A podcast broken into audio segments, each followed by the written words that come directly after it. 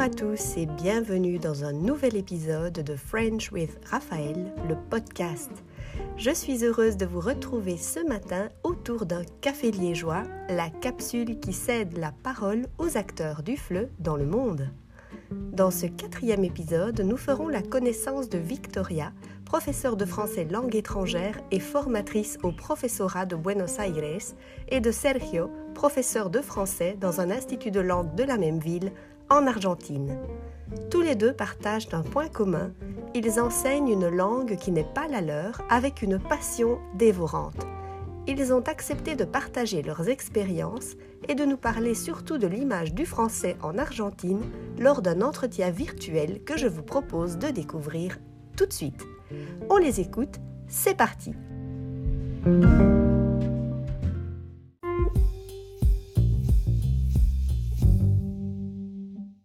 Nos deux invités aujourd'hui sont euh, Vicky et Sergio. Ce sont deux professeurs qui viennent d'Argentine. Je propose de les écouter. Victoria ou Vicky, est-ce que tu veux te présenter un petit peu? Oui, bonjour euh, Raphaël, bonjour Sergio, merci euh, de m'avoir invité. Je suis très contente d'être ici. donc oui, vous pouvez m'appeler Vicky si vous voulez. donc moi, je suis argentine. je viens de la ville de Buenos Aires, qui est la capitale du pays. Euh, et je suis professeure de français euh, depuis 2017, euh, je crois, mhm. quand j'ai eu mon diplôme en Argentine. Et je suis également formatrice et formateur puisque je travaille au, au, professorat de français qui serait un peu comme les instituts de formation pour les futurs profs. Et je travaille aussi en Alliance française en tant que coordinatrice pédagogique. Donc, j'ai fait des cours et, et voilà, je fais aussi des, des projets euh, pédagogiques. Voilà. D'accord, donc c'est très complet alors. Ça, c'est euh, intéressant en fait. Et Sergio? Salut tout le monde, moi je m'appelle Sergio, j'habite à Buenos Aires, je suis argentin et je suis prof d'anglais, premièrement, et prof de FLE depuis 8 ans. Euh, j'ai fait ma formation dans la, dans la, même école que Vicky. Euh, et je, je, suis aussi sportif. Oui, effectivement. Euh, et voilà. Oui. Donc, vous avez fait, euh, vous avez fait vos études dans la même école, mais vous vous êtes rencontrés euh, physiquement aussi, je veux dire, dans la même école, ou bien vous avez étudié ça, à des exactement époques différentes? Ça. Il y a, il y a combien d'années déjà, Vicky? Bah, je crois que c'était en 2013. Wow. Ah, d'accord. À peu près 10 ans. Oui, on a fait la première année ensemble, à peu près. Après, je ne sais pas pour la deuxième année, mais, euh, mais la première année, on l'a faite ensemble. Et, mhm. euh, et c'est marrant parce qu'après, on s'est perdu de vue. Et, euh, mais je me rappelle que Sergio, c'était toujours l'élève qui proposait des rencontres francophones, qui allait à la recherche des francophones. C'était moi. J'ai euh, conservé un, tout petit, un tout petit peu ça. Moi, j'ai fait des guides touristiques aussi. Je, je, montre ma ville aux étrangers, aux anglophones, aux francophones. Mhm. Ça me fait plaisir. Et, et, puis, Vicky a travaillé aussi, parce que moi, j'ai travaillé dans un institut de langue. Et là, on a été collègues pendant quelques temps. Ah, Il y a cinq ans, collègues. Oui, vous avez vraiment alors euh, une relation euh, qui dépasse mm. largement celle des réseaux sociaux, en fait. Exactement. Oui. Ah, voilà. on n'habite pas loin l'un de l'autre. Oui, oui c'est vrai. Vous dites donc que vous êtes de Buenos Aires, mais euh, oui, vous êtes bien nés là-bas tous les deux et euh, d'origine vraiment euh, argentine, quoi. Tout à fait. Moi, moi en tout cas, oui. Oui, moi, oui. Enfin, j'ai des origines espagnoles à la base, mais ouais. Sinon, moi, d'origine paraguayenne, oui, vous, parce que moi, à la maison, on entendait les langues aborigènes qui s'appellent les Guarani. Oui. Mais je ne les parlais pas. Mhm. Mais tu le comprends quand même un peu? Non, euh, quelques mots, oui. Je l'ai étudié hein, un semestre, mais c'était intéressant, mais c'était pas les... Euh, oui, ça c'est intéressant. C'était pas les mêmes cours qu'on peut donner en français parce que là on apprend plutôt l'histoire, comment les, peuples paraguayens étaient conquis par les par les conquistadors, comment on a effacé leurs origines, ça c'était horrible. Hein. Et puis un tout petit peu de langue, c'est une langue hyper compliquée qui n'a pas d'écriture d'ailleurs, donc euh, voilà. Oui, c'est oral en fait, c'est ce que j'allais dire, cette tradition principalement oral, je, je suppose. Ouais. Oui, Ok, ok. Bon, bah, très bien. Alors, tout ça m'amène à la première question. On va faire un petit bond en arrière et on va essayer de se remémorer un peu vos souvenirs de l'école. Alors, euh, corrigez-moi si c'est euh, si c'est incorrect, mais est-ce que vous avez étudié le français à l'école secondaire? Est-ce que c'est une langue que l'on enseigne en Argentine? Moi, pas du tout.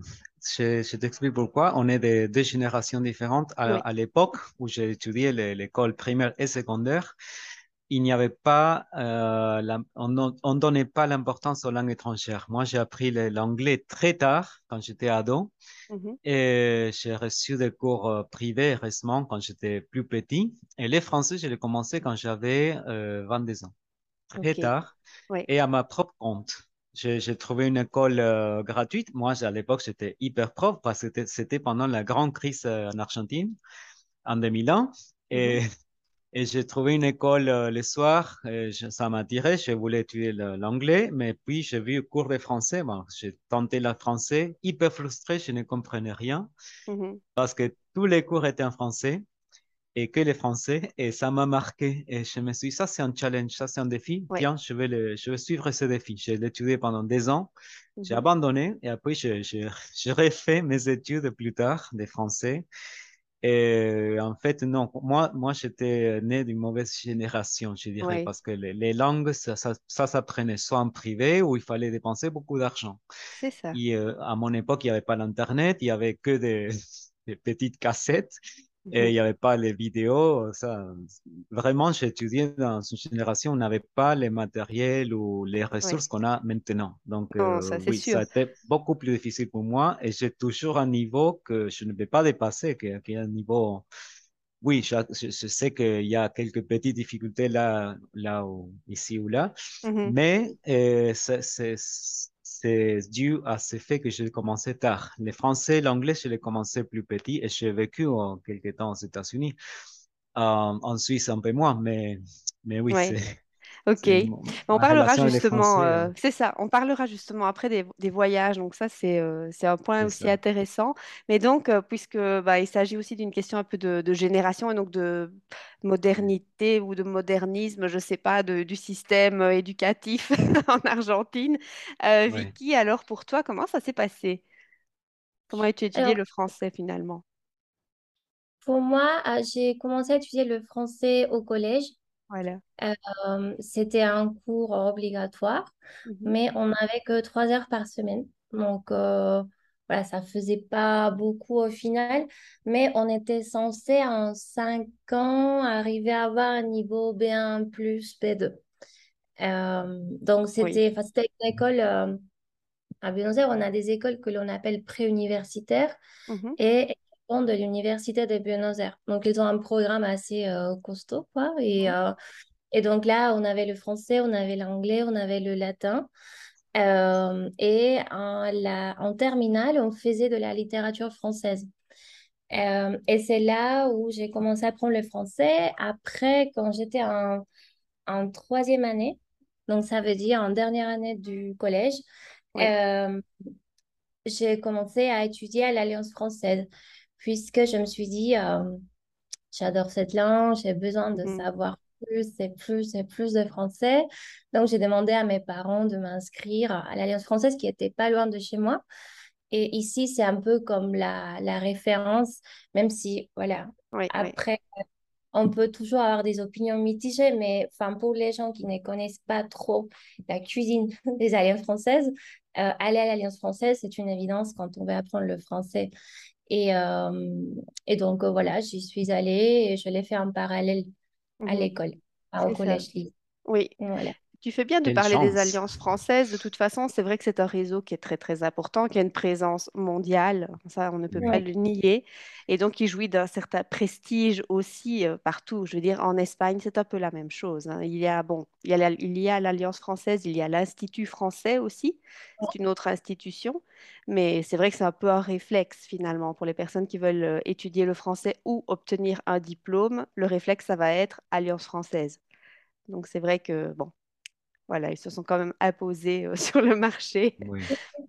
Et, en Argentine, l'Alliance française, elle fête ses 130 ans. Donc, c'est ah, ah vraiment un grand réseau. Il y a 58 alliances dans les pays, mmh plus de 10 000 élèves.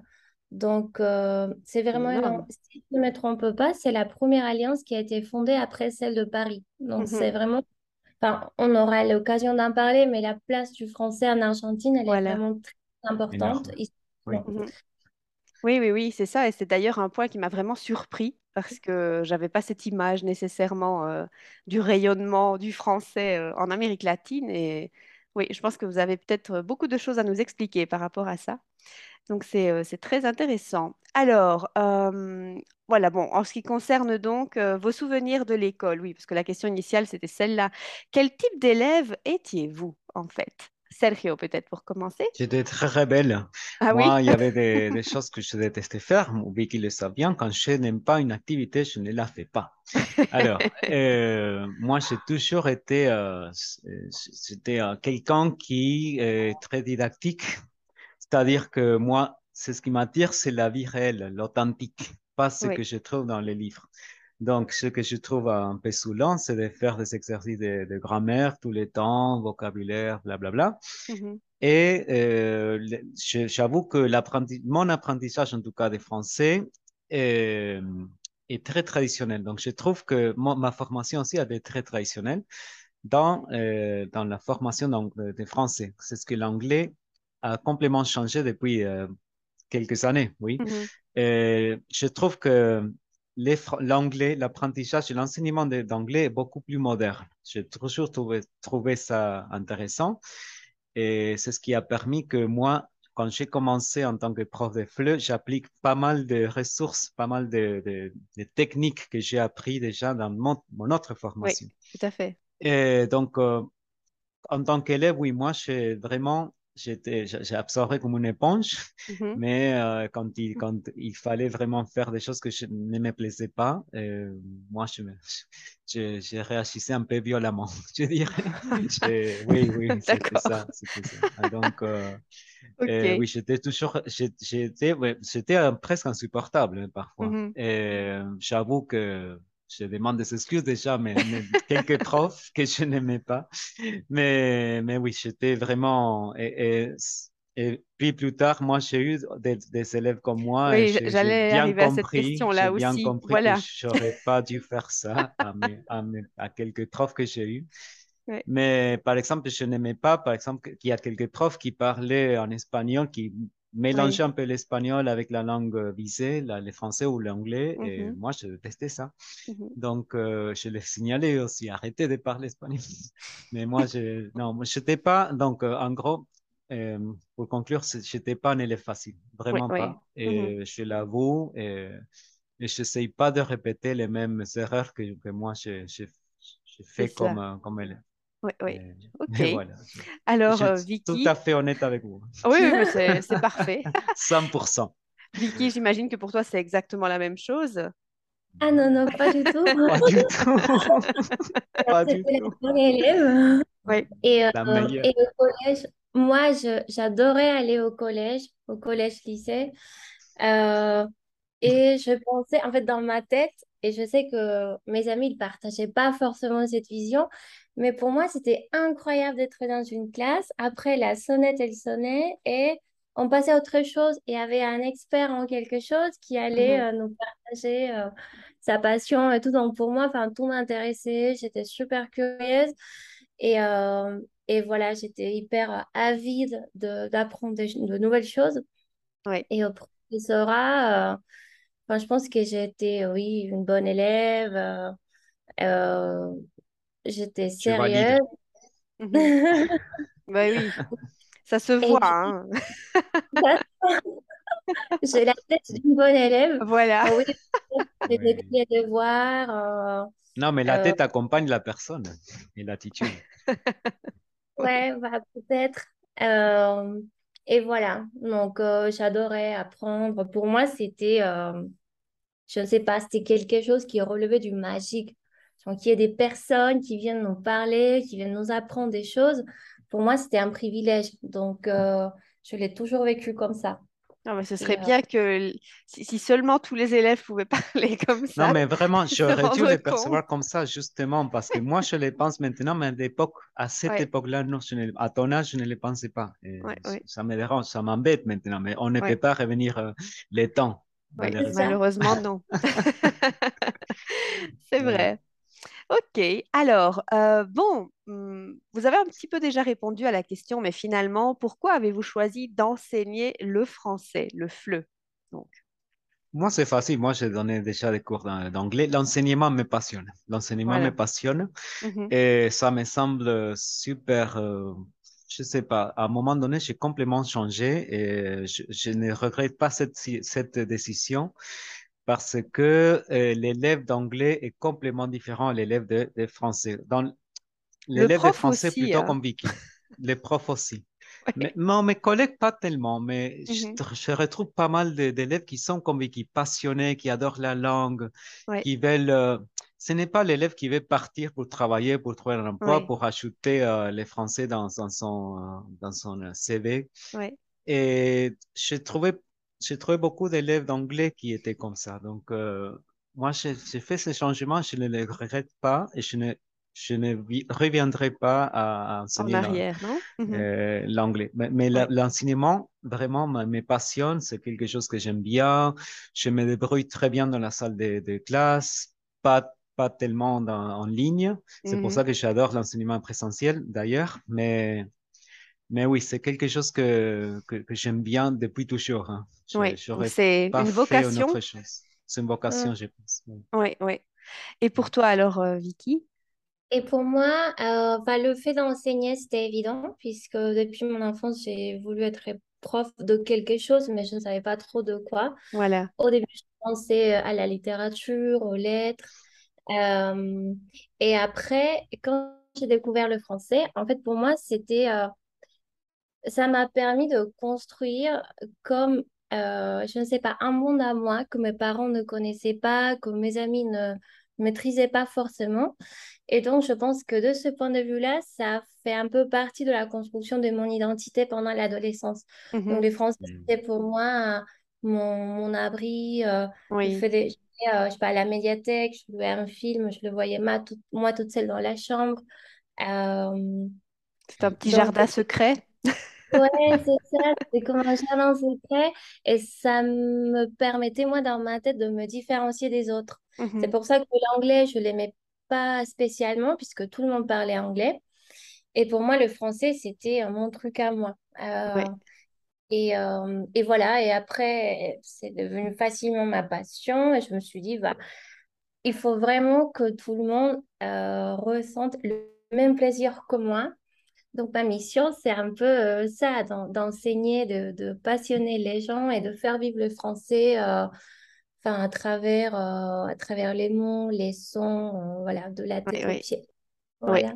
D'accord, ok. Bah, c'est super. Hein. C'est des bonnes réponses. J'aime bien vos petites réponses. Mhm. Ok, alors bon, on dit souvent que pour bien, bien apprendre une langue, il faut absolument partir à l'étranger, etc. Bon, j'imagine que vous êtes certainement un peu d'accord tout de même avec ça, ou pas. C'est peut-être pas toujours nécessaire. Avez-vous fait vous aussi des voyages dans des pays francophones? Avez-vous euh, résidé Moi, j'ai séjourné en Suisse, comme je l'ai dit tout à l'heure. J'ai séjourné en Suisse. et C'est difficile.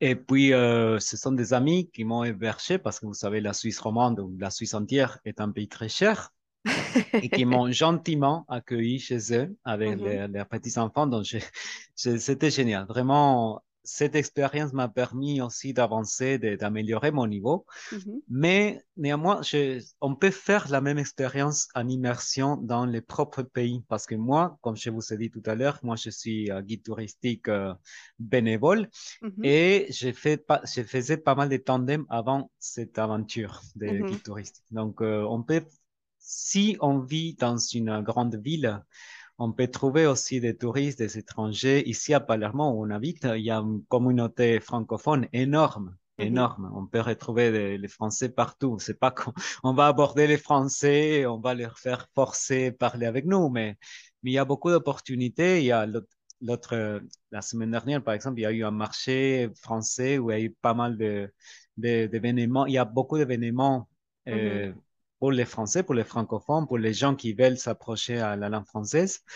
Mais le fait de voyager, oui, c'est un gros avantage. Maintenant, on a la difficulté économique ça, on ne cache pas, mais ça devient de plus en plus difficile. Mais, mais, mais évidemment, la, à mon avis, la meilleure, euh, la meilleure méthode pour améliorer le français, c'est de voyager. Voyager, être en immersion. Euh, mmh oui, ou comme tu dis, de, de, se créer aussi euh, un espace d'immersion si on n'a pas la possibilité de partir. Déjà, bon, pour les, les moyens économiques, comme tu disais, mais il y a aussi mmh la question de la distance. Dans votre cas, finalement, tout le monde ne peut pas ah partir comme ça, aller en Europe. On est à 10 000 km de l'Europe. Voilà, c'est pas la même chose encore mmh. qu'ici, je vais dire, où en train, on peut aller de Barcelone à Paris, par exemple. Vous voyez? Voilà. Et moi, ça, ça me faisait penser à quelque chose, Sergio, quand tu parlais euh, de créer un peu son ambiance francophone.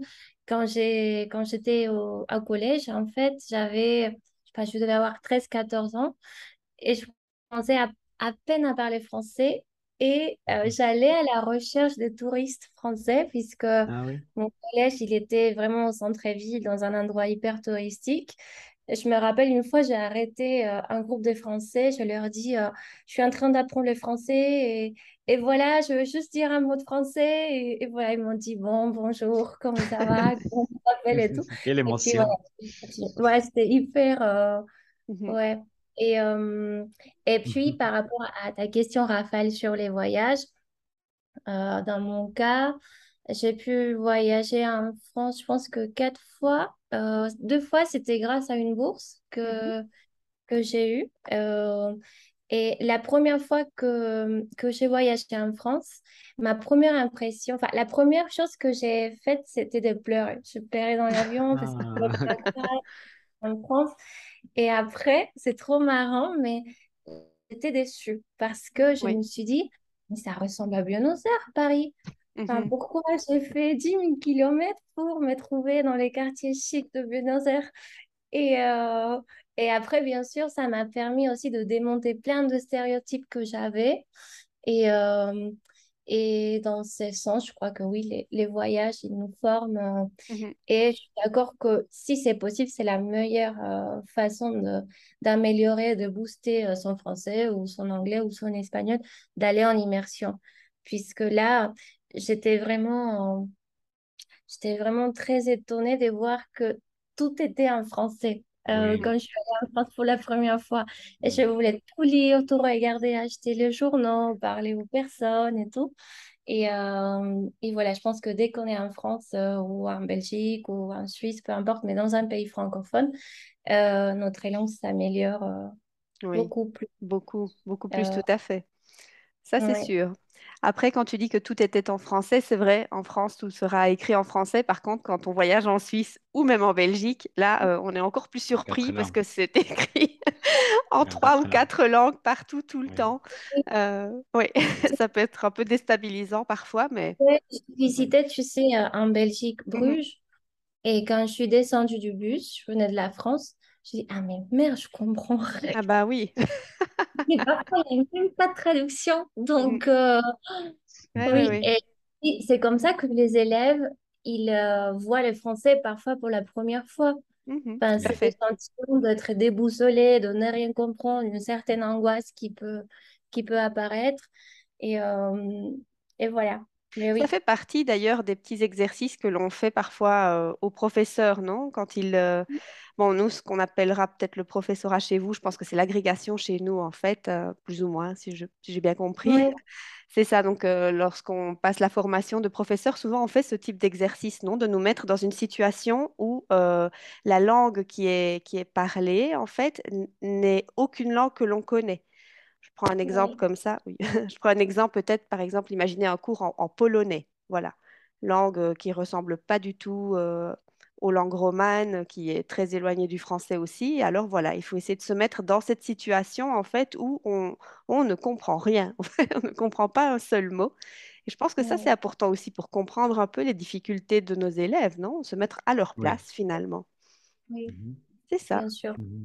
Ok, alors, euh, En parlant donc de ta déception, Victoria, quand tu es arrivée euh, pour la première fois, ça me fait penser justement à cette question un peu de l'idéalisation, de l'amour idéalisé peut-être parfois. Euh, la question se rapportait à la langue française, mais je pense qu'on peut l'appliquer vraiment même à la culture, au pays finalement aussi.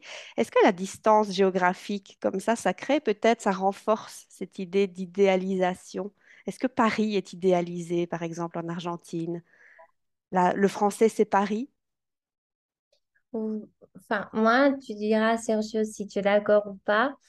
Euh, mais je pense qu'il y a différentes générations. Donc, il y a une génération, enfin, qui serait, je sais pas, la génération de, de ma mère ou de mes grands-parents, où le français est vraiment idéalisé.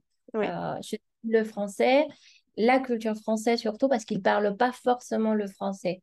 Mhm. Et donc, euh, les idées qu'on associe facilement à la France, c'est un peu, euh, bon, c'est chic, euh, la culture, le cinéma, la Tour Eiffel, euh, les grands peintres. Euh, et donc, c'est une idée de culture avec C majuscules. Et on ne tient pas compte des, des cultures au Mhm. pluriel et des cultures francophones.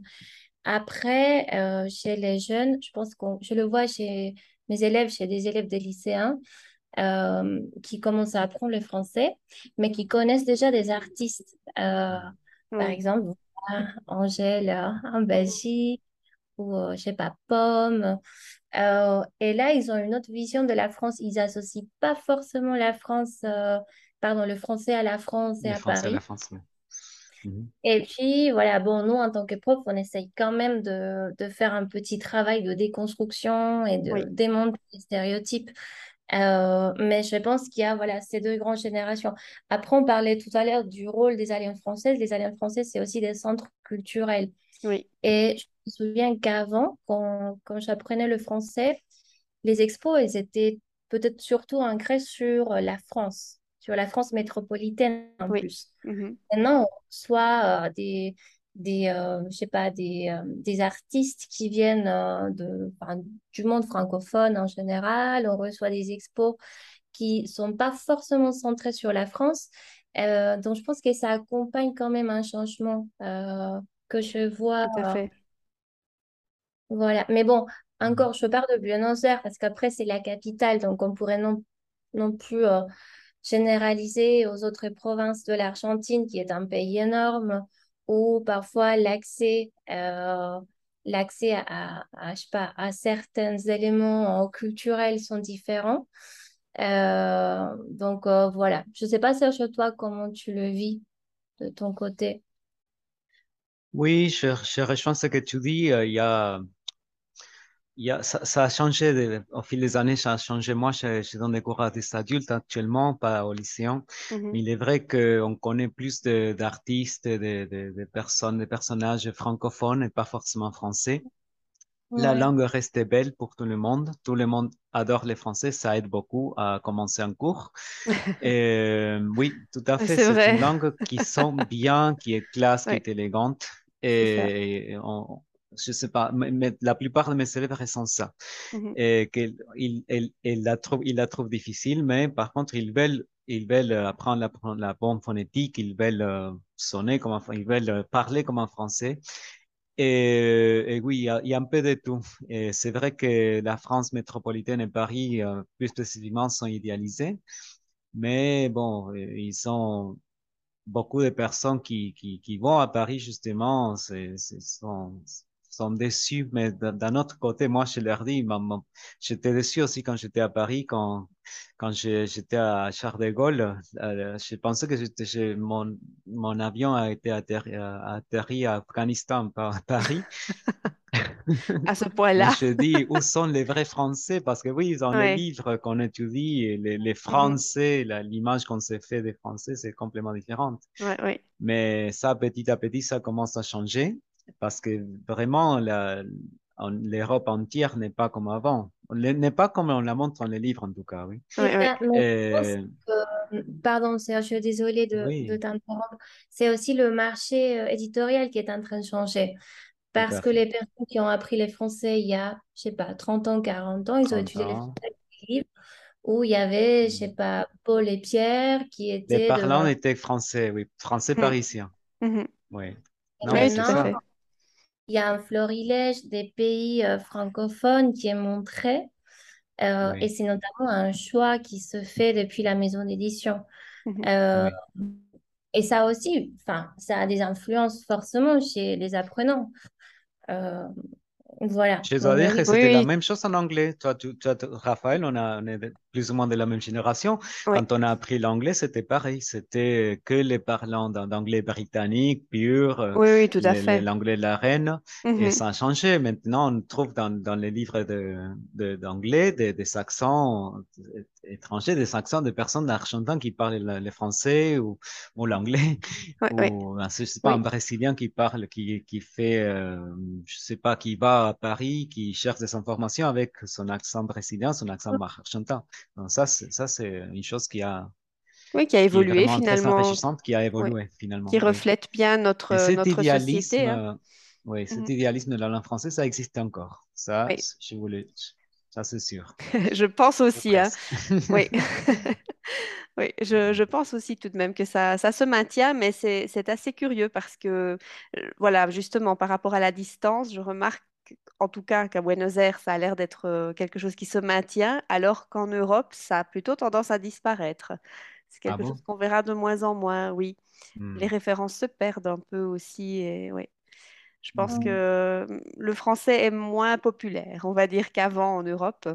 Mmh euh, par contre, ça a l'air de se maintenir quand même un peu plus en Amérique, euh, en Amérique du Sud.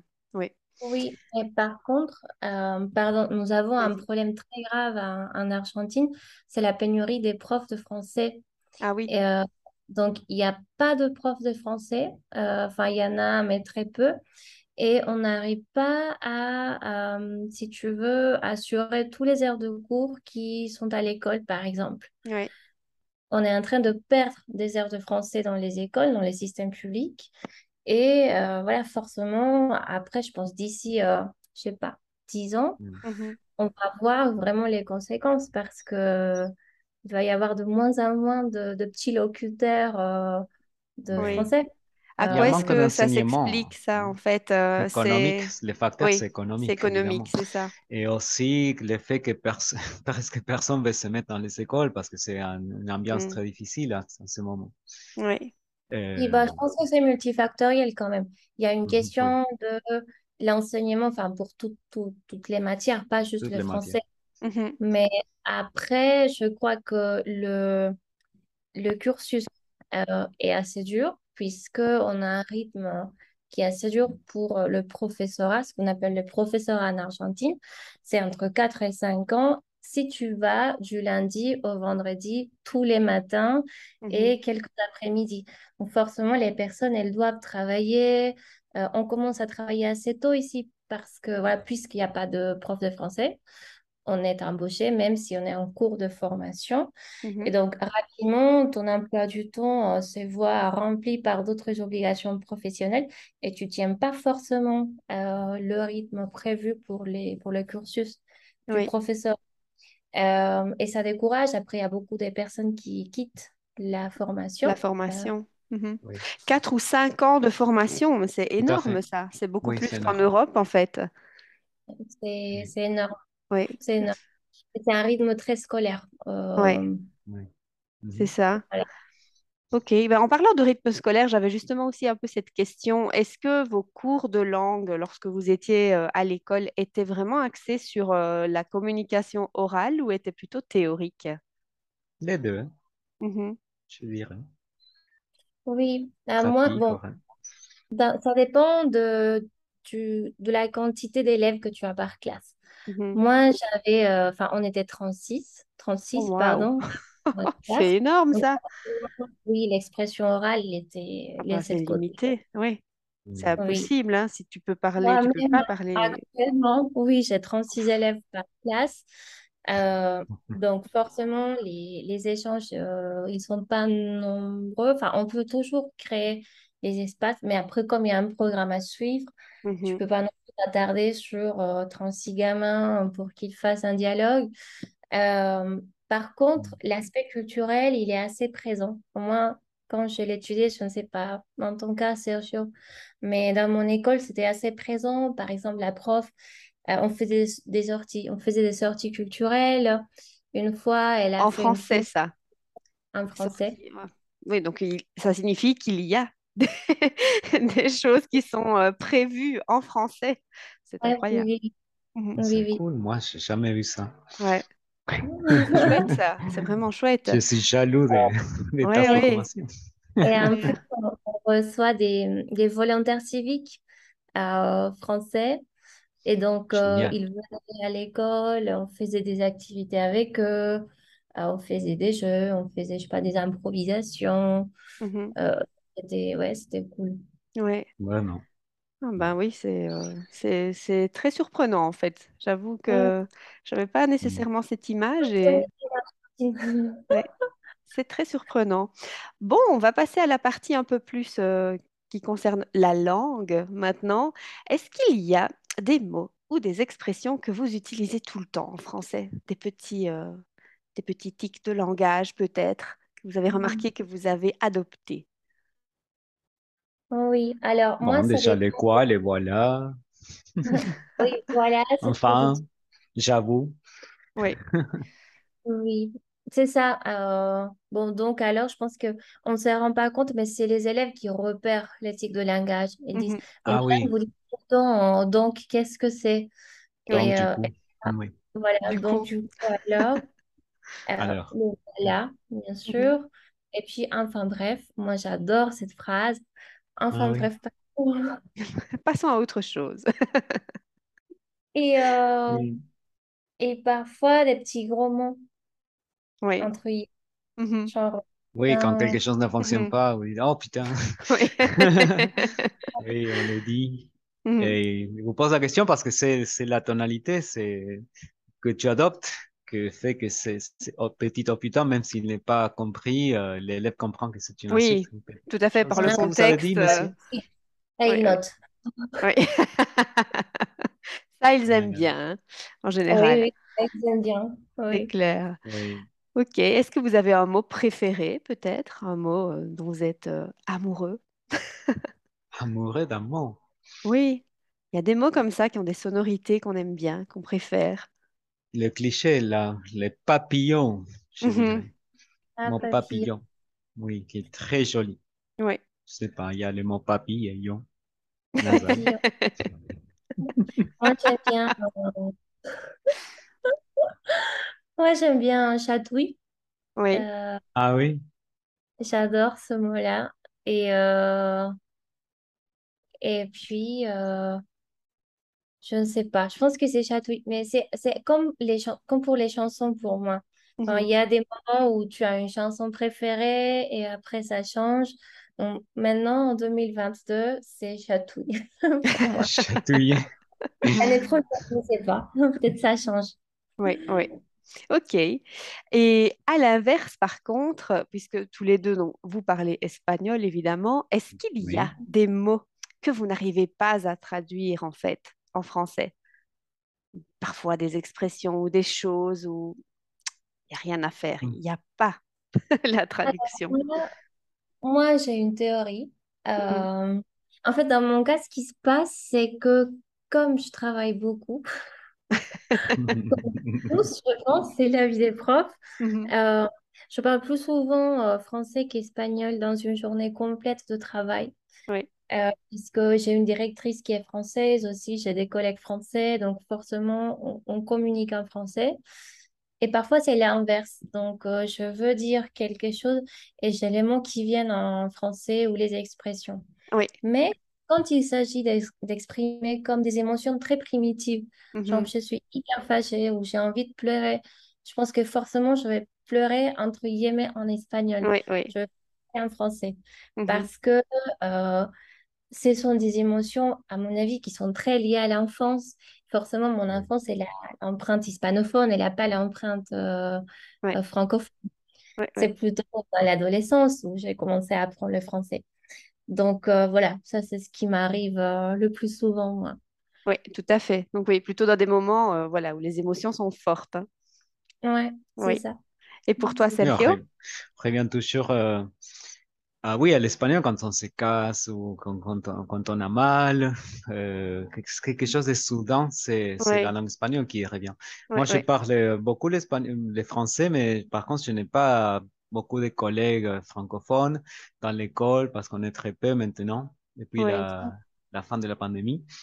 Et je parle plutôt à vous, à, mes, mes, collègues en ligne ou, ou mes amis francophones, mais effectivement, il y a des mots qu'on trouve difficiles à traduire. Oui, vraiment. Je, trouve les mots logiciels, par exemple, hier, j'étais en classe et le mot logiciel est difficile, par exemple, à, traduire.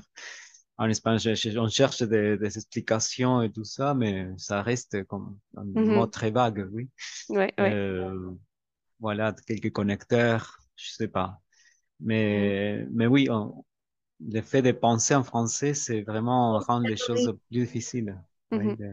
Je pense que c'est pour ça, parce qu'on pense plutôt en français, on ne passe pas par la traduction. Euh, il y a des mots... Pardon, vas-y, vas-y. Moi, comme je, je, donne des cours plutôt au niveau débutant, euh, dernièrement, plus débutant parce que j'ai la tendance à mieux, à mieux, les conserver. Je passe pas mal par l'espagnol, hein, eux aussi, évidemment. Mm-hmm. et, et, je suis souvent, ils me posent souvent la question, quel est l'espagnol pour ce, mot-ci ou ce mot-là? Et vraiment, c'est difficile de passer oui, d'une langue à une autre. Hein. Oui. langue à une autre. C'est ça, oui, tout à fait, c'est vrai. Et c'est vrai que finalement, on en perd un petit peu sa langue maternelle à force de. Des fois, parce que m'est arrivé avec l'anglais déjà, toi aussi peut-être oui, Donc, tu imagines que. C'est ça. Oui, parfois, c'est atroce. Hein. Parfois, on. des transferts euh, négatifs tout le temps. Moi, je me en espagnol les prépositions. Je dis ah. n'importe quoi. Et je ne pourrais pas enseigner l'espagnol, par exemple. C'est une question que je me pose tout le temps. Euh, parce que et ça, c'est un peu curieux aussi parce que, en fait, j'ai appris à enseigner une langue en français. Je n'ai pas appris à enseigner une langue en espagnol. En espagnol. Mhm. Véhiculer un peu les apprentissages en didactique, en pédagogie. C'était le français, ce n'était pas l'espagnol. Donc, enseigner l'espagnol et me retrouver à avoir des réflexes de prof, des petites phrases des profs en espagnol, c'est trop bizarre pour moi. Enfin, de m'entendre enseigner en espagnol. Euh, donc voilà, c'est un mhm. truc un peu ouf, mais. c'est vrai, oui, ça faisait partie d'ailleurs des questions. Hein. Est-ce que, euh, est-ce que vous aimeriez euh, enseigner aussi votre langue maternelle ou bien est-ce que vous avez déjà enseigné votre langue maternelle? Pour toi, Sergio, c'est quelque chose qui t'est venu Je l'avais fait déjà il y a, il y a pas mal d'années. J'avais commencé dans un institut. Oui où ils m'ont forcé à donner un cours d'espagnol. Je, je, leur ai dit non, je ne suis pas prof d'espagnol. Oui je n'ai rien à faire ici. Mais bon, ils m'ont forcé. J'avais un, ou deux élèves asiatiques. Je n'aimais pas du tout parce que comme Vicky, euh, moi, ma, formation était en anglais à l'époque. Et mhm. d'ailleurs, la transition entre l'anglais et le français a été hyper bizarre aussi, de donner des, instructions en français, de donner un cours en français. Depuis toute, toute cette formation et cette, cette, euh, ce bagage en, en, anglais, ça a été hyper bizarre. Mais là, là au début, c'était très difficile et puis, ça m'est arrivé, oui, c'est cette fois-là, et je n'ai pas eu le plaisir vraiment d'enseigner ma langue parce que moi, mm-hmm. je n'étais pas formé à, à, donner cours en espagnol, à ça. Exactement. je ne lisais pas, bon, je ne lis presque jamais l'espagnol à l'époque, donc euh, mon, espagnol est assez basique, disons. C'est l'espagnol de la rue, ce n'est pas du tout pareil comme prof. Pardon? En espagnol. Niveau A2, non? Niveau... Non, niveau de la rue, quoi. Niveau, niveau populaire, je dirais. Moi, quand je parle espagnol, vraiment, c'est... Non, c'est pas du tout comme les Français.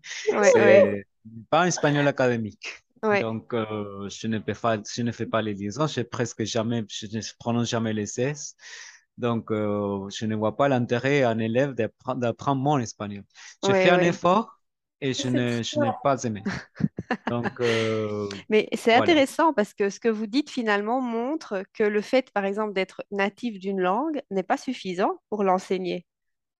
En mmh. fait, on voit qu'il y a des difficultés, que c'est pas parce qu'on est né euh, d'une ah certaine langue qu'on peut ensuite l'enseigner comme ça. Euh. Non, en fait, il y a voilà, il y a une formation pour ça et ça, je pense que c'est important aussi de le souligner tout de même. Hein. Il faut souligner aussi que l'espagnol est hyper difficile, tu le sais, Raphaël, c'est hyper difficile d'enseigner l'espagnol. Il, est beaucoup plus complexe que le français, à mon avis. Hein. Tu trouves? Moi, je le pense, oui. oui. Je pense pas forcément, je pense qu'ils sont aussi euh, complexes. Mais le problème, c'est que nous, on n'a pas réflexion métalinguistique sur l'espagnol, sur euh, enfin, les irrégularités, les verbes et tout. Mais si tu penses au français, les français ont quand même beaucoup de règles. Après, non, ça y est, on les a étudiés au professorat, c'est bon, on les sait, on les Mais en, en, oui, en espagnol, c'est, à mon avis, c'est à peu près pareil. Moi, j'ai eu l'expérience une fois d'enseigner l'espagnol à un étranger. Oui. Pareil, quand Sergio travaillait dans une école de langue, bon, il a fallu faire un remplacement et tout. Et, euh, et je me suis dit, mais non, enfin, ce que j'en sais, c'est pas tout. Enfin, en plus, le plus curieux pour moi, c'était mon discours didactique. Il n'était pas du tout didactisé. Donc, je me retrouvais à dire des phrases très complexes en espagnol, en espagnol assez informel. Et mon élève, voilà, il pigeait rien. je, je voyais pas trop pourquoi, parce que pour moi, c'était évident ce que je disais. Donc, je n'avais pas eu ce temps de, de m'écarter, de me décentraliser de ma propre langue mmh euh, pour arriver à avoir, euh, enfin, à pouvoir enseigner, parce que c'est pas la même chose, comme tu disais, Raphaël, de parler une langue que de l'enseigner. Exactement. Euh, il faut aussi avoir d'autres outils didactiques, pédagogiques, une réflexion, enfin, des questions qu'on saura mmh je sais pas, que des questions qu'on a, qu'on s'est posées à l'avance forcément. Oui, oui, tout à euh, fait. C'est sûr. C'est sûr. Et bien sûr qu'enseigner une langue, en plus, ça va au-delà que de préparer, par exemple, deux, trois exercices à trous. Euh, comme aussi certains professeurs euh, imaginent parfois. On se dit, oh, bah voilà, je sais pas, je vais faire deux, trois exercices de grammaire comme ça. Des, des personnes qui arrivent un peu dans la profession, sans formation, sans rien. Non, il y a bien sûr une, démarche derrière euh, ces exercices à trous qui sont là et on en fait aussi. C'est n'est pas, euh, pas mauvais de faire des exercices à trous, mais c'est pas la seule chose à faire. Voilà. C'est ça. C'est sûr. Donc, euh, bref, ne prenez pas de cours d'espagnol avec nous. Oui. en tout cas, avec nous. Hein. Jamais. Ok. Alors, est-ce qu'il y a des choses tout de même qui vous donnent encore un peu de fil à retordre en français, en fait? Est-ce qu'il y a bien des points comme ça à expliquer aux élèves que vous-même, parfois, vous n'êtes pas trop sûr, en fait, de vraiment bien comprendre ce que vous êtes en train d'expliquer je pense aux fameuses règles d'accord du participe passé, par exemple. Le subjonctif. oui, le subjonctif, personnellement, je trouve que ça va encore. Mais l'accord du participe passé a quand même certaines règles, surtout avec les verbes pronominaux qui ne sont normalement pas pronominaux. il, faut, il, faut, il faut être. Là, je crois qu'il faut être francophone pour y voir une logique. Sinon, il n'y en a pas. même pas parce que il y a même des francophones qui font plein de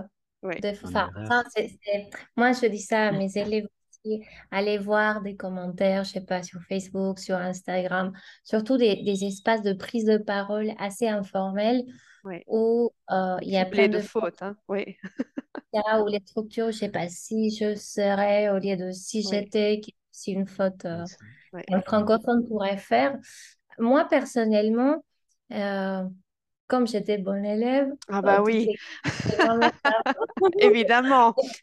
et puis, non, mais puis ça me passionne et, euh, et j'ai eu la chance d'enseigner euh, et j'enseigne à différents niveaux. Donc, je suis forcément confrontée euh, à différents défis. Il, il m'arrive de devoir peut-être faire une révision ou un rappel des règles, mais, mais je pense que c'est pas ça ce qui me donne le plus de, de fil à retordre. C'est peut-être J'aimerais bien pouvoir euh, être beaucoup plus sensible au régionalisme ou ah oui. Euh, mhm. sais pas, aux accents, différents accents. Je peux différencier les accents, euh, enfin les, les accents les plus connus et les plus marqués aussi. Oui. Mais après, si je dois dire... Après, je ne sais pas si les... Bon, tu nous diras, Raphaël. Oui, si c'est pas si les francophones, ils le font aussi. Mais de savoir différencier les accents régionaux. Euh, voilà, d'habituer mon oreille à dire, bon, ça, c'est une personne qui viennent, je sais pas, de l'Est. Ça, c'est une personne qui vient... Bon, le Sud, c'est assez clair, mais... Mais voilà, c'est surtout ça. Et puis, j'aime beaucoup, beaucoup, beaucoup apprendre les expressions imagées. Mmh Et je pense que ça, c'est voilà, c'est quelque chose d'inépuisable parce que mmh il y a autant d'expressions que des personnes. L'autre jour, j'ai parlé avec une amie française qui est volontaire civique ici. Elle a utilisé une expression, euh, je ne me souviens plus laquelle, je pourrais la retrouver après, et elle l'a dite à une amie française à elle mais qui a un style complètement différent, qui est beaucoup euh, plus chic. C'était une expression euh, informelle, voire vulgaire. Et la mhm. fille, elle lui a dit, mais c'est quoi ça? Je vais chercher sur Google parce que je comprends pas ce que tu me dis là. Et pour elle, c'était une évidence comme expression. Donc après, je me dis, il y a aussi une question au niveau personnel du locuteur qui utilise la langue, qui fait qu'il y a autant d'expressions de manière de parler que des personnes. Donc, moi, je suis plutôt intéressée à avoir ces variantes, ces euh, mhm. variations Oui. Euh, Et ce sont justement ces variantes qui font leur apparition, je trouve, euh, dans les manuels récemment, mais qui peut-être n'étaient pas vraiment présentes il y a encore quelques années. C'est ça, tout à fait. Tout à fait. Oui, donc ça c'est ça c'est sûr. et pour et pour toi, Sergio? oui, moi, moi, je suis plus habitué à donner des cours au débutant, oui, débutant intermédiaire. J'ai eu l'occasion de, de, donner des cours euh, de français au plus avancé, évidemment. Oui, il y a quelques points de grammaire que je trouve. Le, le conditionnel et le subjonctif, toujours, hein, vraiment, toujours, le subjonctif, c'est un peu euh, difficile. Même pour moi, quand je l'ai appris aussi, euh, euh, c'était un point difficile parce qu'on le maîtrise en espagnol, mais c'est pas forcément la même chose. Il y a beaucoup de, phrases euh, qui introduisent le, subjonctif pour les apprendre, euh, presque mémoriser, je dirais.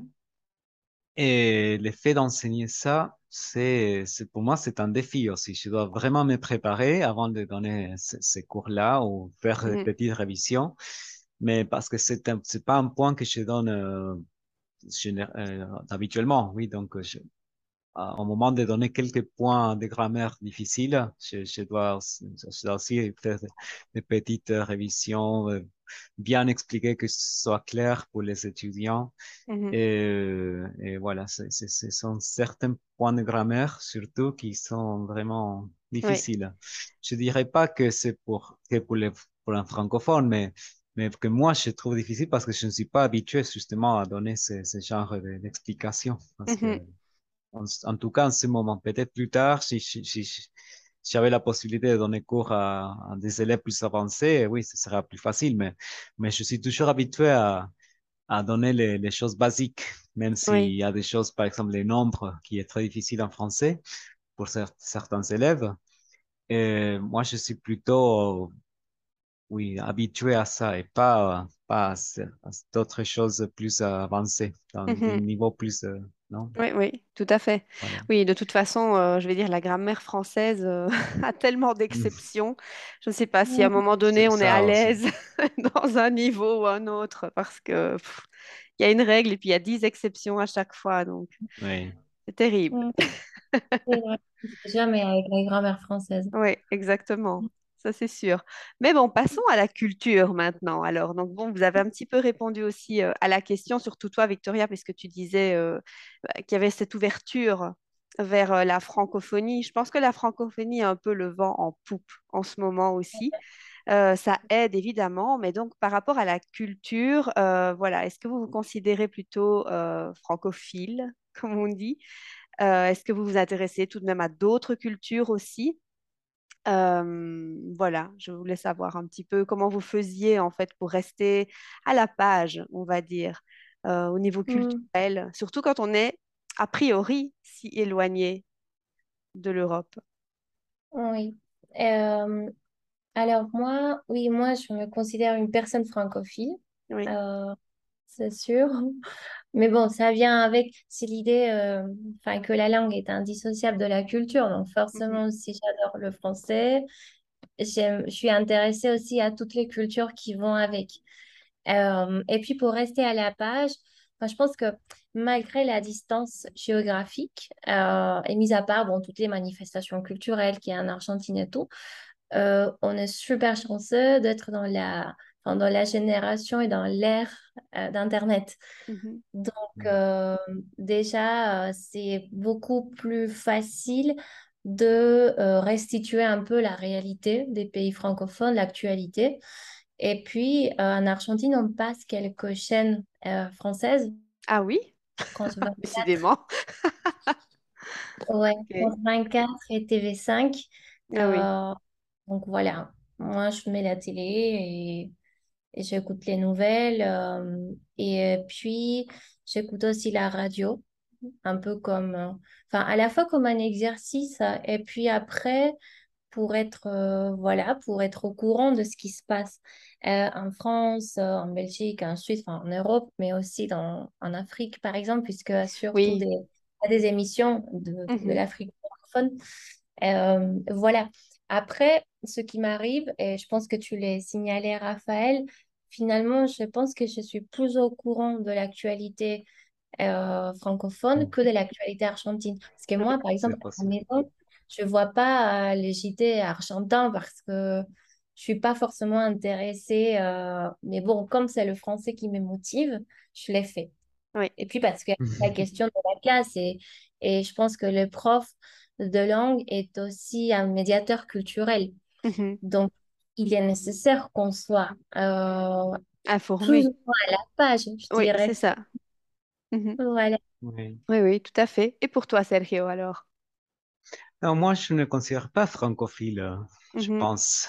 En tout cas, et moi, comme j'ai fait un peu, euh, j'ai fait un peu mon entraînement, c'était un peu bizarre parce que moi, c'était le relancement de mon français, c'était euh, le français plutôt suisse. Du mm-hmm. coup, euh, Tout à fait. pour ça que j'ai choisi la Suisse, parce que c'était plus facile pour moi. Hein. Mm-hmm. Moi, j'ai vécu très peu en France, mais mais mais oui, moi, je, moi, au contraire, moi, je, je, je, regarde pas mal les JT argentins justement pour parler dans, dans mes cours de, de, la réalité argentine, mais en français. Mm -hmm. Donc, euh, ça, c'est un peu. Bon, mm. Je regarde peu les, les, médias français, mais, mais parfois, oui, j'écoute la radio, mais je ne, vais, je ne mets jamais les, les chaînes françaises. Mais je regarde des films, tout ça, mais je ne me considère pas forcément francophile. Oui, je dirais. oui. Ça, je dirais pas. J'adore, j'adore pratiquer le, français de tout le monde. Et ce qui était un défi pour moi, le challenge, c'était le, français canadien. Mais je mm. retrouvais euh, pas mal d'amis mm-hmm. euh, là-bas. Donc, euh, moi, moi, je suis plutôt ouvert à, à à la, à la diversité. À, apprendre les, Français de tout le monde, l'Afrique, l'Europe, l'Amérique ici au Canada aussi, et l'Amérique centrale, oui. Donc, euh, il est bien de présenter euh, aussi ton, euh, ton pays d'origine. Il est bien de présenter toute cette diversité dans, dans, les, dans, dans, les cours. Moi, quand je donne, par exemple, les, repas, j'explique en Suisse, au Canada, en, Suisse, en Belgique, ça se dit pas, ça, c'est pas comme la France. Et que France, en fait, là-dessus, c'est l'exception et pas la règle. Exactement. on parlait des repas. Donc, ça, ça, je le montre depuis le début. Je ne, je ne, par contre, pour les, pour les titres nombres, par exemple, les nombres, je, ne, je, n'enseignais pas la, la, la, manière de compter en Belgique ou en Suisse parce que ça peut confondre. Oui, il faut, comprendre, il faut comprendre aussi que l'étudiant va être confondu et qu'il va préférer votre système de, de, compter. mais bon, ça, on, pas, on ne peut pas cacher que cet élève-là va partir en France pour la plupart ou au, Canada. oui, bien sûr. Ce sont les pays les plus proches de, de, l'élève de, niveau opportunité euh, de travail ou des études. Donc, il on ne peut pas rester si ouvert que ça. Mais il faut, néanmoins, il faut montrer la diversité, il faut, il faut montrer que la France, c'est juste un pays qui parle le français, qu'il y a... Qu'il y a tout un espace à côté, bien sûr. Un espace de cinq continents. Oui. C'est ça, euh, bien sûr, oui. Il faut montrer ça. Tout à fait. Euh, voilà. Il faut montrer que tous les pays, je ne dirais pas tous les pays, mais il faut montrer que tous, une quantité énorme de pays sont euh, francophones. Mmh tout à fait. Oui, oui, oui. Ça, c'est euh, ça, ça fait partie aussi de la mission du professeur, justement, non? Laisser une place à la francophonie, ça, c'est vrai. Ok, bah voilà, vous aviez aussi un petit peu répondu à ça en parlant de médiateur, euh, Sergio, en parlant aussi finalement de, ta profession de guide touristique. Mais donc, euh, on dit souvent qu'un professeur a plusieurs casquettes. J'aime bien cette question-là. quelle est celle que vous préférez porter? Alors, j'avais mis toute une série d'exemples. Alors, bon, dans votre cas, quelle est votre casquette préférée? Hmm. bah, c'est une question difficile euh, parce que j'aime toutes les casquettes. J'aime toutes les casquettes. Mais euh, je ne sais pas, peut-être que dans mon cas, euh, je ne sais pas. Je pense que la casquette, elle dépend aussi du public, euh, dans mon cas. Parce que comme j'enseigne à, de, à divers publics, euh, j'attends pas toujours les, les mêmes choses euh, chez eux.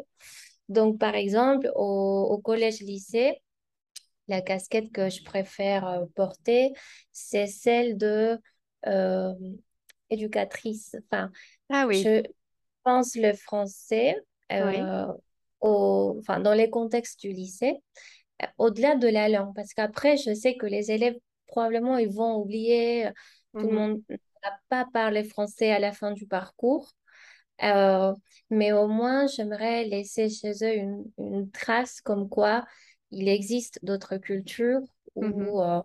voilà, on pense différemment, qui, a une, qui ont une vision différente du monde et euh, qu'ils soient vraiment sensibilisés à l'idée du fait que parler une autre langue, c'est aussi apprendre euh, ou découvrir une autre culture, faire des rencontres, et au moins qu'ils partent avec, euh, avec ces idées-là. Comme quoi, finalement, l'éducation, c'est un outil pour devenir plus autonome. voilà, ça c'est avec, avec mes élèves, mes ados, mais mmh après... Je ne sais pas. Je pense que c'est plus clair peut-être pour Sergio, qui est aussi touristique. Et, euh, pour toi, Sergio, quelle est euh, la casquette que tu préfères porter alors? Organisateur d'événements, euh, guide touristique, historien, psychologue? Médiateur.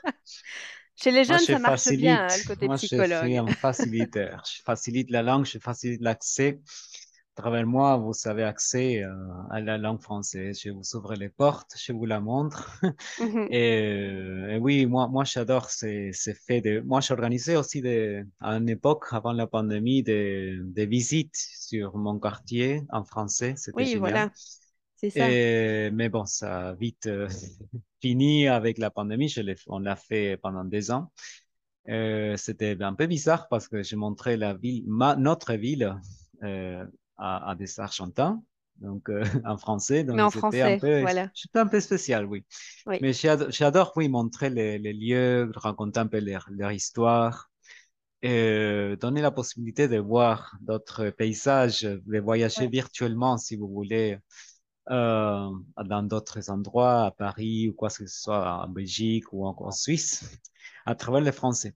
Oui le fait de montrer la, des différents paysages, de, de, différents endroits en français, ça c'est génial. Euh, et, moi, je, je, je ou, raconter la vie des de célébrités qui ne sont pas connues, des, des Argentins, ça, c'est génial aussi d'introduire quelqu'un. Parce qu'il y a toujours le cliché euh, que si on pose la question à des élèves qui, sont les, les, les célébrités francophones qu'ils connaissent, il y a toujours quelques Français ici, euh, ici et là. Et ils ne connaissent pas forcément les, les autres euh, personnages célèbres de, de, la, francophonie. Oui. oui. c'est ça, c'est de, de, voir qu'il y a une, une, énorme diversité de, de, de, personnes, de paysages et ouvrir les portes à la, au monde, oui, au monde francophone surtout. Et, voilà, c'est ça. Oui, oui, bien sûr. Ok. Bah, c'est un bon rôle, hein, finalement. C'est un rôle plutôt agréable, je pense. Partager la culture, la langue. et peut-être la bah oui, c'est de peut-être éveiller la curiosité et que les élèves aillent au-delà de ce qui se passe dans, dans la salle de classe ou Tout à dans la salle. Oui, Mais oui. euh, c'est ça, comme tu disais, c'est ouvrir les portes pour qu'ils se disent, ah tiens, il y a quelque chose euh, là, on va, on va aller voir. euh. et je pense que la satisfaction pour moi la plus, la plus grande, c'est quand l'élève me dit, écoute, moi j'ai trouvé ça ou j'ai découvert ça de par sa propre initiative. Mhm. Et c'est pour ça, enfin, je disais ça dans, pour, euh, quand je parlais de, de l'autonomie, c'est un peu ça aussi. C'est je ne dépends pas de mon prof pour qu'il Mhm. me montre des choses, mais mon prof, il a fait le, le- il a franchi le premier pas. Et maintenant, Mhm. c'est à moi de prendre le relais. Et moi, je vais voir, je vais chercher, je découvre, Oui, c'est ça. hein. De toute façon, c'est c'est ce que disait Sergio avec le terme facilitateur, non? Finalement, c'est C'est ça. c'est cette idée, hein, tout à fait. Ouais. Exactement.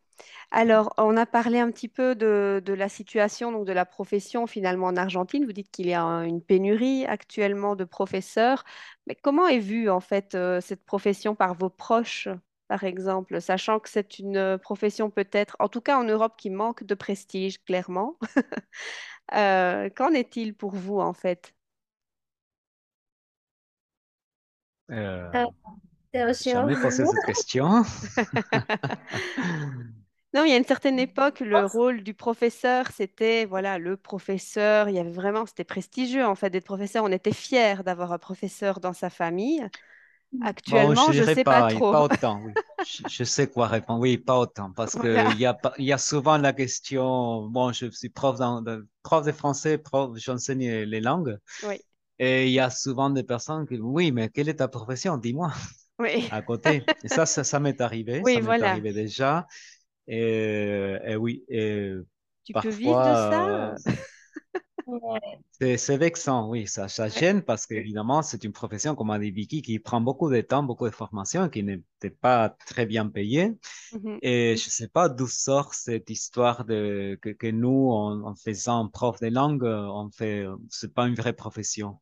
Ça mhm. m'est arrivé déjà et c'est vexant. Et qu'est-ce qu'on considère une vraie profession? Oui, un vrai métier. oui, tout à fait. Et oui, c'est de, de moins en moins tenu, en compte. euh, Mhm. l'importance du prof doit être, euh, doit revenir Oui, doit être revalorisé peut-être, non? révalorisée. oui. Et j'espère Oui, que ça arrivera un jour, mais c'est pas pour, c'est pas pour, euh, pas pour tout de suite, euh, non? pas pour tout de suite. Ça, les petits Et. Victoria, pour toi alors, bon, toi évidemment, tu, tu cumules un peu les, euh, les, les travails, j'ai envie de dire. Donc, euh, comment est-ce perçu peut-être par tes proches, justement? Bon, déjà, ils me disent que je travaille trop. Euh, il faut que j'arrête de travailler un petit peu. Ah bon, les professeurs sont pas toujours en vacances? C'est ça, les, les clichés. Oui. Trois Bon, mois de vacances. Ouais, trois mois de vacances. Euh, je crois qu'il y a deux aspects. D'un côté, l'éducation publique, Oui. euh, où il y a l'image où oui, le, le prof, il fout rien, il est toujours en vacances, il se plaint, euh, ils font la grève et tout. Je pense que c'est partagé avec la France. Je ne sais pas, en Belgique, Oui, oui, oui, si, c'est pareil. hein. Oui, oui. pareil. Et c'est un peu cette idée que Sergio il évoquait. Et puis la question de prof de langue. Donc les personnes, à mon avis, elles ont un imaginaire d'après lequel apprendre une langue, ça, enfin, ça nécessite pas forcément de d'étudier, de faire un cursus universitaire. Mhm. Ils se disent, bon, qu'est-ce que tu as étudié? Et quand elle a dit, bah, bah, j'ai fait le Oui. professorat, je suis formée pour devenir prof, je pense que dans leur imaginaire, ils n'arrivent pas à comprendre que le métier nécessite d'une quantité euh, extraordinaire de compétences qu'on n'acquiert pas forcément, ni juste parce qu'on parle bien ou plutôt bien français, euh, ni, enfin, ça ne se fait pas en deux ans, trois ans. Et puis, euh, voilà, je fait. pense que c'est un peu, si on disait, euh, je sais pas, je suis prof de chimie ou de physique, c'est sûr que la chimie et la physique, ça représente chez les personnes d'autres choses, genre c'est compliqué, euh, c'est intellectuel, c'est une science dure, alors que les langues, à quoi bon Oui, euh, c'est un peu stigmatisé en fait. hein. Oui. Mm. Oui, oui, Oui, c'est vrai.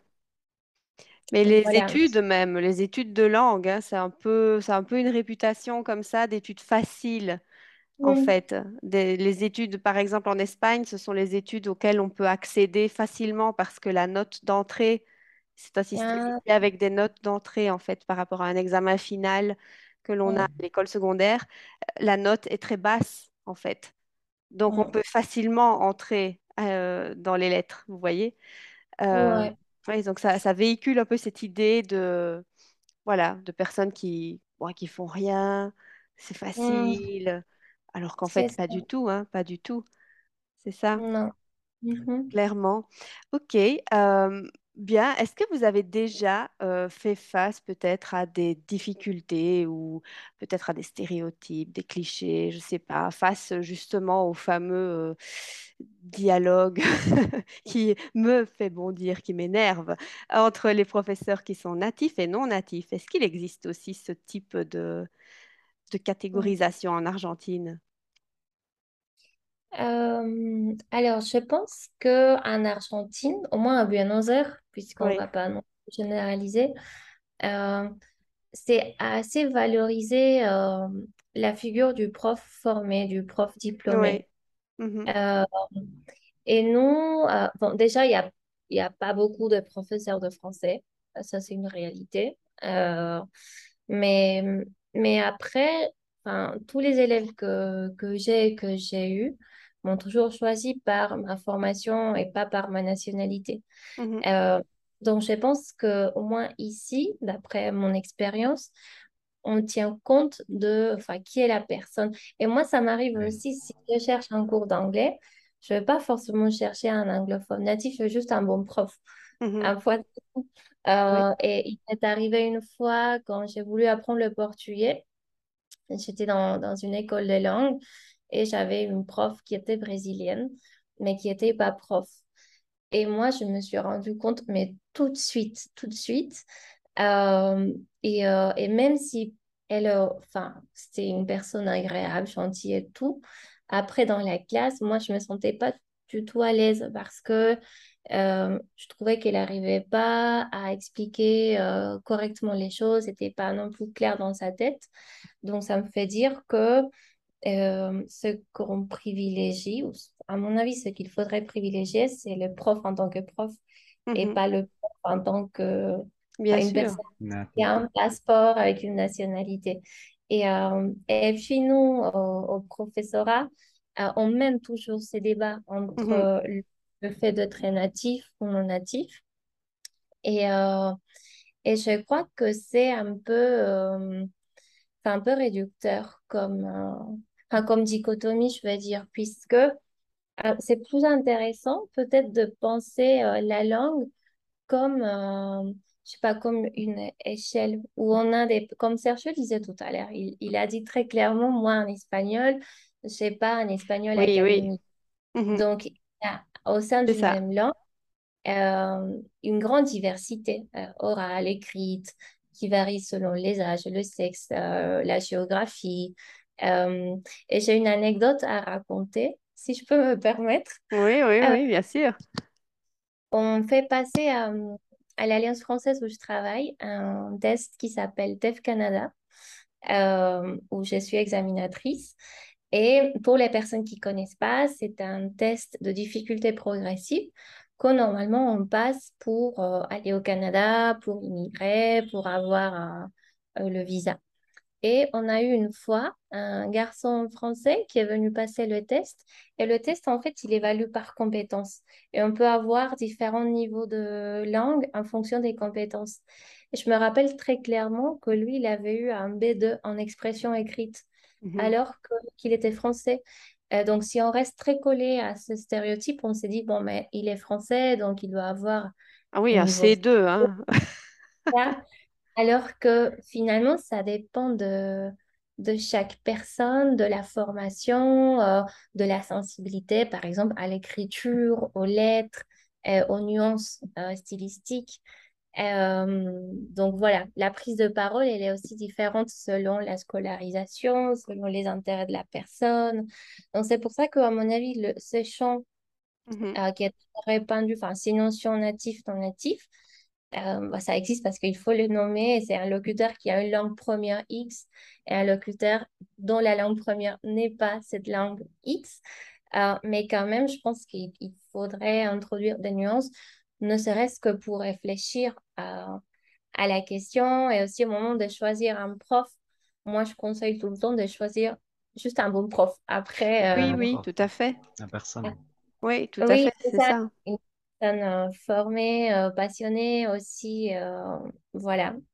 C'est qu'il s'agit d'une profession, en fait. C'est ça, c'est le problème. Hein. C'est quand on s'arrête sur un critère. Le problème vient de, certains instituts, certains instituts ici, en formation aussi, certains instituts. C'est pour ça qu'on bondit parfois, mmh qui cherchent des profs 100% natifs. et sinon, on n'emploie pas, on n'embauche pas. Et voilà, c'est pour ça que cette nuance de prof euh, diplômé ou pas, ça, ça, ça vient, oui, parce que oui, c'est super important parce qu'on peut embaucher un natif, comme tu as dit, Vicky. Moi, ça m'est arrivé en anglais aussi. J'ai eu une, une, anglophone native qui, ça, ça, ça, se voyait de loin qu'elle n'était pas prof parce qu'elle ne gérait pas bien les groupes ou elle, on posait des questions très précises sur la grammaire, le vocabulaire, elle n'expliquait pas les, les fonds de la question.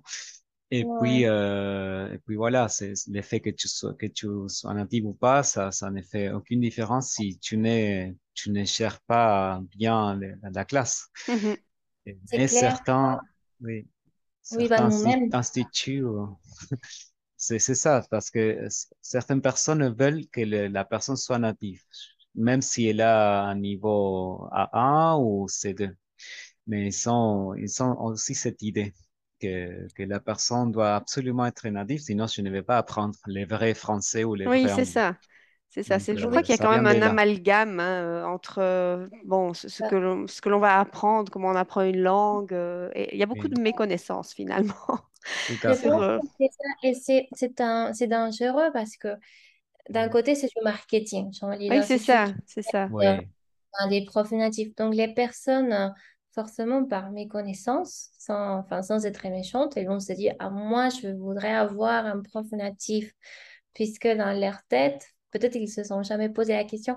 Moi, il m'est déjà arrivé d'expliquer euh, à certaines personnes Mais écoute, qu'est-ce que tu veux vraiment savoir? Parce que si c'est, enfin, je pense que si après, c'est juste pour, je sais pas, discuter avec mmh quelqu'un, comme tu disais, faire un tandem, échanger les langues et tout, encore ça va parce qu'il va y avoir va pas y avoir forcément des moments de systématisation, de conceptualisation et tout. C'est juste pour discuter comme si c'était un ami. Euh, c'est super intéressant du point de vue culturel, ça on ne peut pas le, nier. Mais après, pour apprendre une langue, une personne qui puisse t'accompagner, te proposer un parcours de qualité, il faut que la personne soit prof. C'est tout. oui, tout à fait. Hein. C'est ça. Il faudrait vraiment valoriser en fait hein, le métier. Ouais. On est d'accord là-dessus. Et justement, alors, euh, l'effet un peu euh, inverse aussi, enfin, inverse, c'est pas vraiment inverse, mais bon, on voit aussi beaucoup de petites formations qui, qui pullulent comme ça, euh, qui nous donnent un petit titre qui nous permet d'être professeur en un mois, trois semaines, un an parfois. et donc voilà, il y a beaucoup de personnes natives qui remarquent bien sûr le filon puisque pour travailler à l'étranger, souvent ces petits diplômes sont suffisants et reconnus. Euh, qu'en pensez-vous alors? De ce genre mmh. de petite formation euh, Pour et contre en même temps, parce que c'est pas la même chose de ne pas savoir euh, cette formation que l'avoir. Déjà, si on ne veut pas passer, évidemment, passer 5 ans ou 4 ans dans une école pour être là, pour avoir la même profession, vraiment, ça, ça, décourage. ça, il faut le dire que notre école n'est pas préparée pour former des profs qui travaillent parce que, comme Vicky nous a dit tout à l'heure, il y a des, cours les matins, l'après-midi. Et quand est-ce qu'on travaille? Bon, jamais. Parce que cette formation a été créée dans une époque où les élèves ne travaillaient pas. Et avoir une formation d'un mois, comme on a en anglais et en français, euh, si on veut vraiment se, se, mettre dans les fleux, je, je ne vois pas, je ne vois pas la difficulté. Après, comme Vicky a dit, ça dépend de tes objectifs. Si tu veux apprendre juste à parler ou, ou pratiquer la langue ou améliorer ton français, là, ça va. Mais si on, est, on, on veut vraiment passer à un cours de préparation d'EF, ou TEF, là, oui, tu, tu vas avoir besoin d'un prof vraiment avec beaucoup plus de, formation, de, qui, voilà. C'est-à-dire que ça décribilise aussi, je trouve, la, la, profession. Justement, on aimerait la revaloriser, mais ce type de formation, à mon mm. avis, décrédibilise quand même un petit peu aussi. Parce qu'on fait passer le message que, oh, ben, en un mois, c'est bon, tu peux être prof, en fait. En faisant un MOOC, Oui, en faisant un MOOC, en fait, tu es prof. Bah non. Enfin, il me semble quand même que ça va encore une fois au-delà de ça. Donc, c'est sûr que sans, sans ça, bon, c'est pire. Mais parfois, euh, bon, le, le, remède est pire que la maladie, comme on dirait en espagnol. ouais, ouais, je suis d'accord. Je... Enfin, je redoute toujours. Oui, oui, oui. de, formation, euh, moi, enfin, ça me semble un peu euh, simpliste déjà. Oui. Après, je ne peux pas juger les personnes qui font ces formations-là parce que je ne connais pas vraiment ni leur contexte, ni pourquoi elles les font. Mais le fait d'avoir dans les marchés ce type de MOOC, enfin, pour mhm. devenir prof en, en cinq semaines, bah, oui. je pense que comme tu dis, Raphaël, ça décrivilise euh, tout à fait notre métier. Et ça, je pense que ça, ça favorise l'idée que ce n'est pas un métier, c'est juste un, ça. cours un passe-temps. Oui. Voilà, pour les plaisirs. Après, il ne faut pas avoir de compétences spécifiques, alors que ce n'est pas du tout le cas. Euh, Exactement. Oui, je suis euh, bien d'accord. Je pense que c'est le message, en tout cas, qu'on aura essayé de faire passer dans ce, dans ce petit entretien. Donc, la petite question pour terminer, alors, et clôturer ici, ce serait, ben voilà, si vous, euh, si vous regardez un peu en arrière sur tout votre chemin parcouru et voir où vous en êtes aujourd'hui, que diriez-vous à votre Sergio ou votre Victoria du passé, des années ah. lycée? suivez les mêmes schémas. ne doute pas. Moi, mhm. j'ai douté à l'époque. J'ai étudié les droits. J'ai fait quatre ans de droits à la poubelle.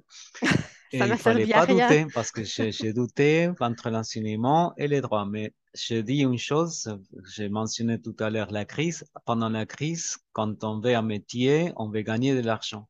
Mhm. Et, mais le problème avec cet autre professeur, c'est que tu dois être bon pour gagner de l'argent. Tu dois être vraiment le meilleur mais aussi pour, pour enseigner une langue, évidemment. Mais, mais c'est pas, je dirais, suivre ton, ton, ton c'est-à-dire euh, prendre ta décision, tu ne, tu ne vas pas la regretter. Oui, euh, suivre son instinct, non? Son instinct, c'est ça. Mhm. Euh, je n'aurais pas choisi à cette époque, mais bon, je regrette d'avoir perdu quatre ans de ma vie en mhm. faisant une autre chose qui ne me plaisait pas forcément. Oui. C'est ça, tout à fait. Et pour toi, Victoria? il faut tenir en compte de, l'époque. oui, bien sûr. Bon, l'époque, après, on n'est pas des dinosaures non plus. Hein. Quand on est perdu, on est perdu. Hein. Quand on a 20 ans, on ne sait pas quoi faire. C'est ça, les, petits problèmes. C'est vrai. Et pour toi? Alors, moi, euh, moi, je dirais à, voilà, à la petite Victoria qui a commencé à apprendre le français. Euh, voilà, que qu'elle doit continuer, qu'il y a toujours de nouvelles choses à apprendre. Je pense que ça, c'est un peu euh, la base parce qu'en espagnol, ça, ça me...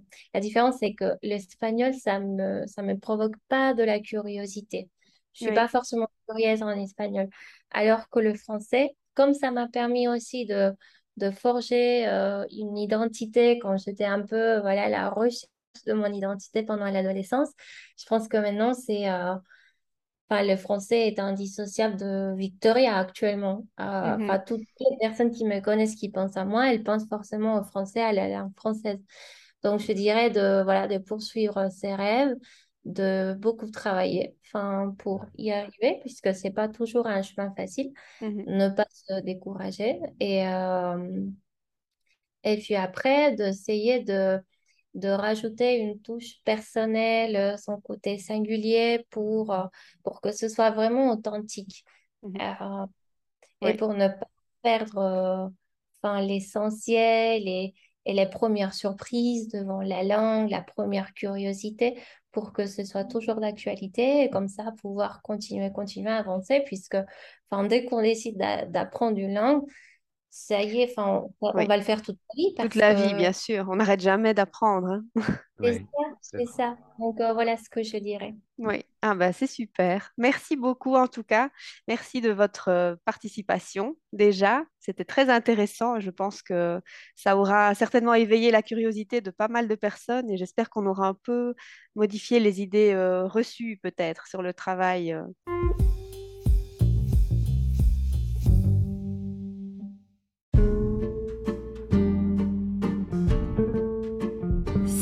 Capsule est maintenant terminée, j'espère qu'elle vous a plu et vous a permis de mieux comprendre le rôle du professeur ainsi que sa formation, car la vocation bien qu'indéniable n'est parfois pas suffisante pour faire ce métier.